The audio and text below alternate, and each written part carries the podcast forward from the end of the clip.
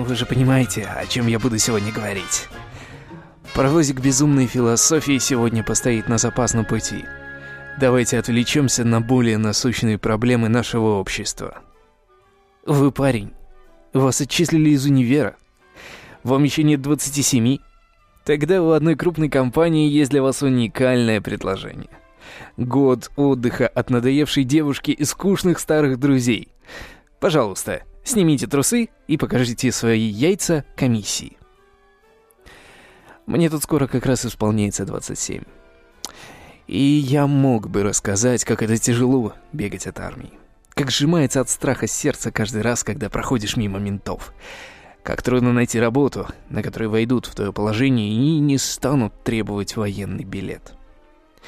Девять лет моей жизни я был не гражданином. Многими своими правами я не мог воспользоваться. Ведь главным было не засветиться, не дать комиссариату понять, что я еще существую, что я еще жив и что меня можно поймать.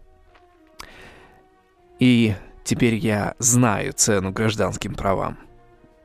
А каждый, кто говорит мне что-нибудь из серии «Да зачем мне эти права, и так нормально живу», выглядит в моих глазах зеленой, склизкой, отвратительной жабой с бородавками. Вот говорит человек со мной, вроде все нормально, но как только он скажет такое, мне сразу хочется поднять ногу и растоптать его, чтобы не квакал. Могу ли я любить Россию после девяти лет страха перед каждым неожиданным стуком в дверь? Перед тем, что сейчас ко мне придет милиция, вскроет дверь и уведет меня в армию? Перед тем, что меня остановит на улице мусор, и я исчезну в глубине военной машины стану обритым на лысо винтиком, обязанным служить и подчиняться. Да я должен ненавидеть каждого из россиян, лютой ненавистью уже только за это.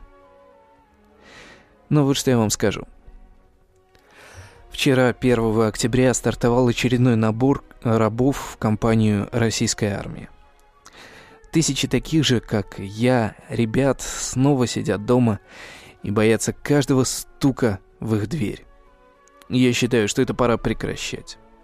Я считаю, что необходимо саботировать работу военкоматов по превращению свободных ребят в бездушные винтики. Как это сделать? Пока что я не знаю. Но эта система должна быть разрушена.